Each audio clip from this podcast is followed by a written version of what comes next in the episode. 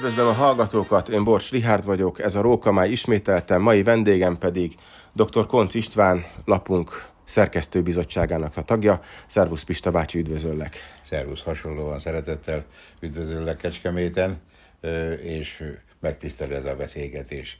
A tartalma is, és majd a többit meglátjuk a végén. A mai témánk az a sólyomdíj, amit nemrég tűztünk ki az újság hasábjain keresztül, és ugye olvasóink júniusi lapszámunkban már olvashattak előre a sólyomdíjról, amelyet Láng Rudolf sólyom munkájára tisztelegve alapítottunk meg. Lényegében egy pályázatról van szó, ugyebár, amely során a pályázóknak Kittenberger Kálmánnak kell levelet írni. Ez eléggé kis abszurd dolog. Viszont mielőtt belevágnánk itt ebbe az egész történetbe, először is tisztázzuk, hogy ki is volt Láng Rudolf, az a sólyom. Pista bácsi, az a te asztalod. Igen. Láng Rezső sólyom magyar latin szakos tanárként dolgozott civilként.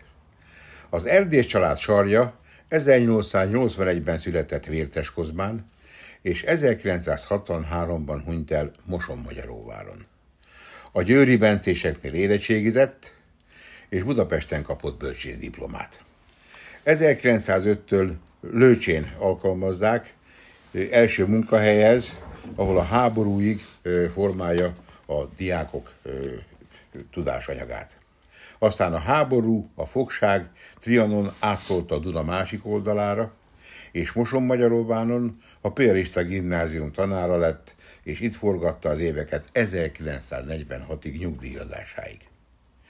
Sólyom néven jegyzett első cikkei a Nimrodban 1929 áprilisában jelennek meg.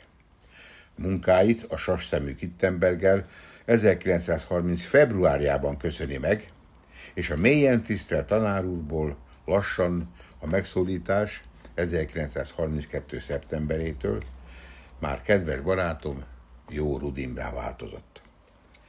Súlyom írásai a vadászati etikáról és a kultúráról azóta sem felülmúlt színvonalat képviselnek, hiszen tiszta erkölcse és igazságérzete által irányított tolla a magyar vadászat érdekeinek és a magyar vadászat ügyének hivatott védelmezőjévé, mondhatni Éber fáradhatatlan harcosává tették. A Nemzeti Vadászati Védegylet 1938-ban ezüstserleggel jutalmazta munkásságát. Nem túlzó a jelző, ő valóban az akkori Nimrod nélkülözhetetlen munkatársa és oszlopa volt. Óriási szerepet játszott Fekete István írói pályájának elindításában, munkáinak, munkásságának, mint szürke eminenciás, kezdettől fogva pírálója, irányítója. A feketét felfedező Kittenberger és a fekete írásait a polgári lapokban, színházban segítő Csatókálmán mellett és mögött a fix pont sólyom. A kitűnő író első ö, munkái, a kézirat mindig sólyom íróasztalán landolt, és nem csak elfogadta fekete kiegészítéseket, tanácsokat, hanem szinte igényelte. A fentjelzett munkakapcsolatból példaértékű barátság szövődött, és a kor szokásainak megfelelően a kapcsolattartás egyik legfontosabb eleme, eszköze a levél volt. Sólyom, nehezen kimozduló helyet kötött ember lévén, így nyilvánvalóan ő kapta a legtöbb levelet, és Fekete István üzeneteit, kis leveleit kedves Udi bátyám címmel 2002-ben kiadták a magyaróvári piaristák, Jerenis István rendfőnök méltó ajánlásával. Kittenberger levelei is fennmaradtak, de ezek még nem találtak kiadóra. Ugye említetted a, a levélformátum, ez, ez egy nagyon-nagyon jó, hiszen akkor még nem volt internet, e-mail, SMS és egyéb ilyen huncutság, huncutság, amiben mi most kitomboljuk magunkat. Mondjuk te nem, mert számítógépet sincs. egy ilyen régi írógép van itt az asztalon. Miért fontos szimbolikus eleme szerinted a pályázatnak a levélformátum? Gyakorlatilag a fent említettek miatt. Istennek hála, hogy te is mondtad az előbb, hogy nem volt még internet, így a levélváltásra kényszerültek. A levél egyébként az akkori és az azt megelőző időkben nagy jelentőséggel bírt. Lásd Mikes Kelemen korszakot őrző írásait, de más vonalon most eszembe villan a Van Gogh fivérek levelei. Theo és Vincent nem csak a testvéri szeretetről, de ezekből a levelekből tudjuk meg Van Gogh művészetének indításai gyökereit igazán.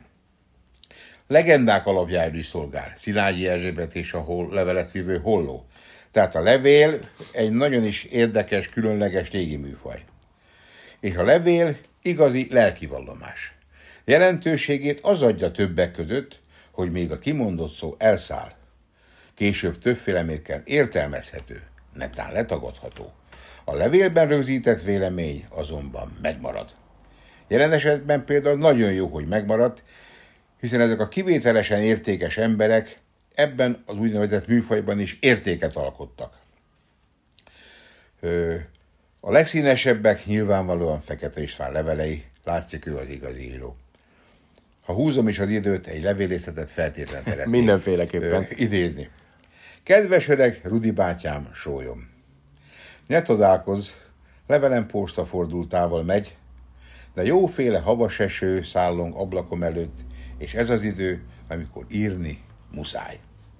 Leveled elolvastam eddig háromszor. Olyan ez a levél, mint a símogatás.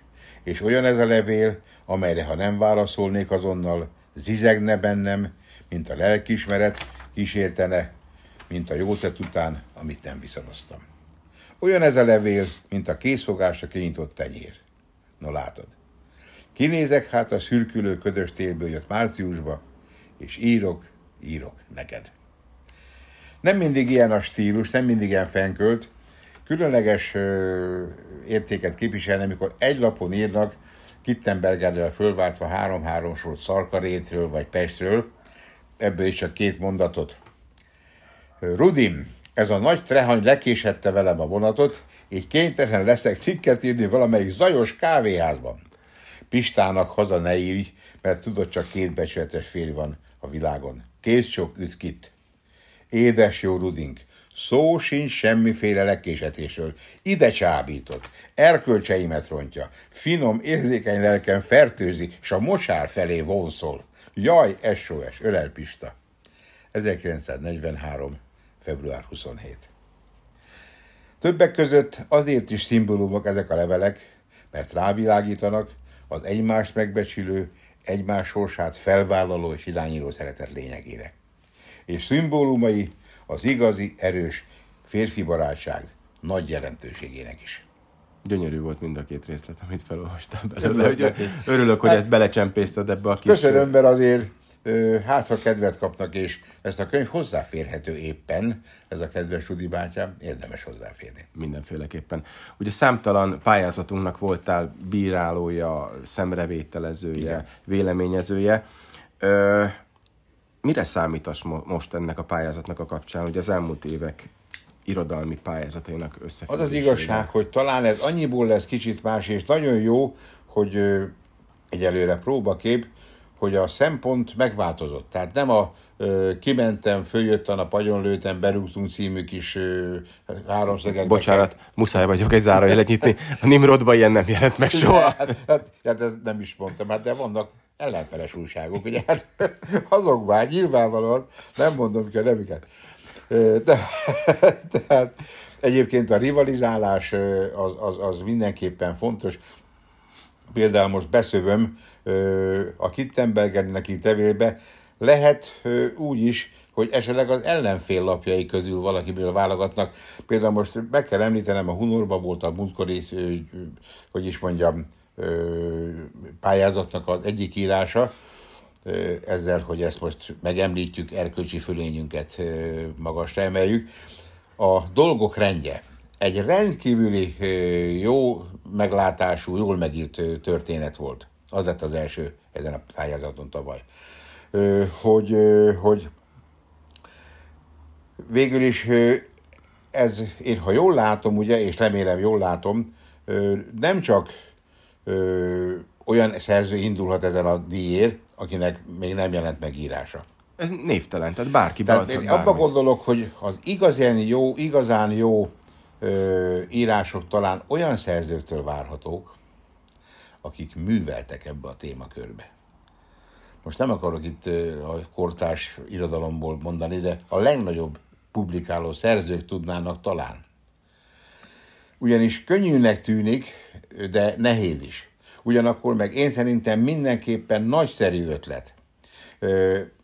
A levélforma is jó, a kiválasztott személyhez, akihoz írjuk, az is jó, csak én azt hiszem, hogy most az első fordulóban azért nem várhatunk rögtön ö, gyöngyszemeket, mert kicsi az idő. Egy ilyen dologra szerintem rá kell készülni. Tehát mire most elolvassák, egyébként szenzációs a Nimrod fölvezetése, főszerkesztőn Kovács Zoltán is nagyon az első fölvezető oldalon már utal rá, szédületesen jól van, ízlésesen, hatásvadász módon megszerkesztve az oldal, szenzációs, toll, bélyegen az öreg feje szédület, és pont jókor jött, hogy a könyve, ami megjelent, szintén ebbe a lapszámba van ö, dobra verve. E, tehát, a, a, a, hogy mondjam, a hírnévkeltés tökéletes. Na most ugye, aki igényes, az nekivág hogy aztán ebből mi ki, nem tudjuk. De ugye azért, ha valaki úgy mondja, hát például kiveszi a könyvtárba ezt a kedves Udi bátyám, hogy milyen stílusba írtak. Egyébként csak úgy ötletet tudnék mondani, Hittenbergerhez könnyű írni. Lehet írni a madarászhoz, a rovargyűjtőhöz, az állatbefogóhoz. Például én biztos, hogy megkérdezném, ha elolvas egy-két előtanulmányt, hogy az az iszonyatos fizikai, anyagi és lelki idegi vergődés, ami az első állatszállítmányt, amivel szerette volna meglepni a magyar állatkertet, és a több ezerből csak 120 futott be, hogy, hogy ilyenről is kérdezni, hogy hogy viselte. Számtalan, tehát Kittenbergerhez nagyon sokféle levelet lehet írni. Én azt gondolom, hogy aki valamennyire egy picit is ismeri Kittenberger Kálmán munkásságát, ő azért tud meríteni, mert, mert számtalan lehetőség adott. Igen, igen. Milyen tehát, témában lehet igen, levelet igen, írni. Én olvastam válaszát, a Vásárhely István írt neki valami prémes állatba, rendkívül körültekintően megadva a tiszteletet, pedig ellenvéleményen voltak, tehát Kittenberger különleges ember volt. Megmondom őszintén, ha így kicsit leszűkítjük rá a látókörünket, az a félelmetes lexikális tudás, az a nyelvkészség. Akkor, ahogy, ahogy, ahogy meg tudta lovagolni ezt a főszerkesztői pályát, amit csinált ebből az újságból, hát ezt most ti tudjátok, érzitek, hát azért egy újságból olyan lapot csinálni, hogy fölkapják az ember a fejüket, nem egyszerű dolog. De ha sikerül, nagyszerű nem, nem egyszerű. Remélem nagyon sok pályamű érkezik be, amihez mi is fölkaphatjuk a fejünket úgy, olvasás úgy kapcsán. Tehát összességében kitűnő az ötlet, kitűnő, hogy más ö, ö, szemszögből ö, tudom megmutatni az íráskészségem, gondolatvilágom, ö, és ezért talán én sikeresebbnek vélem. Kimondottan kíváncsiak hányan indulnak, Hát arra meg pláne, mert azért, ahogy mondtad, jó pár tanfolyam, vagy olyan pályázatot végig olvasva, hát a helyes híres hibák eszembe jutnak, akkor elsírom magam. Hát akik ilyen dolgokkal küzdenek, azok nem.